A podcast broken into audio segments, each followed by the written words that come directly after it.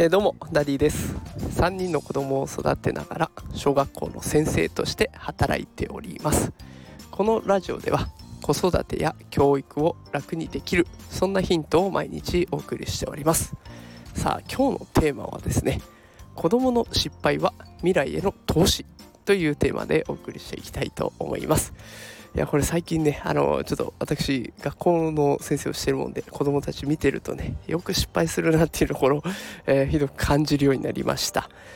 ちょうど、えー、昨日あった失敗というか子供のやってくれたことなんですけれども、ま、歌係っていう係活動がありましてでその係が、ま、カラオケ大会みたいなものを開くと。でその後クイズを出して歌のクイズを出してそれに解いてもらう。で最後そのクイズのチャンピオンには景品を渡すみたいなそんなのがあったんですね。でそうするとですねやっぱりこうカラオケ大会みたいになると歌える子もいれば歌えない子もいる。で面白い子もいればそれ面白くない子も出てきちゃうわけなんですよね。で、えー、その後歌のクイズがあってでその後チャンピオンに景品を渡してって流れがあるんですけどなかなかなかね流れが決まってないみたいで途中グダグダになると。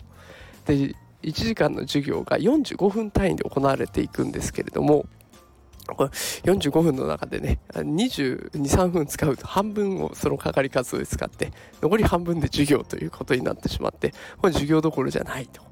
いうところでまあそんなことがありました。ただまあ途中で止めちゃうのは簡単だったんですけれども、まあ、最後までやらせてでその後にその他の子のつまらなそうなこう顔をしていた子たちもいたんだよということそれから時間これだけかかっちゃったんだよというところを、まあ、事実として淡々と伝えてあげて次に生かしてねということで形で終わりましたでやっぱりこういう失敗を踏んでいかないとこれ大きくなった時にこの失敗されたらもうとてもじゃないけど信用がた打ちになっちゃいますからちっちゃいうちからねこういう失敗を積み重ねておくことは大事なのかなと思います。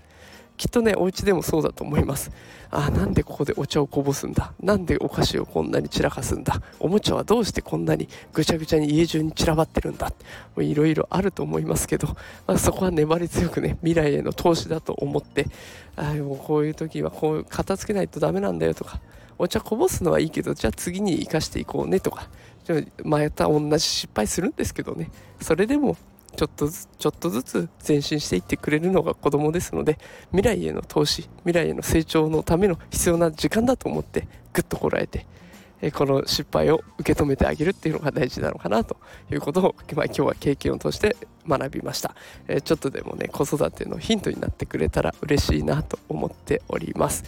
え最近ねあのこいいねとかコメントとかくださったりあとフォローしてくださる方すごく増えて、本当に嬉しい状態が続いております。もしこれ気に入った方いたら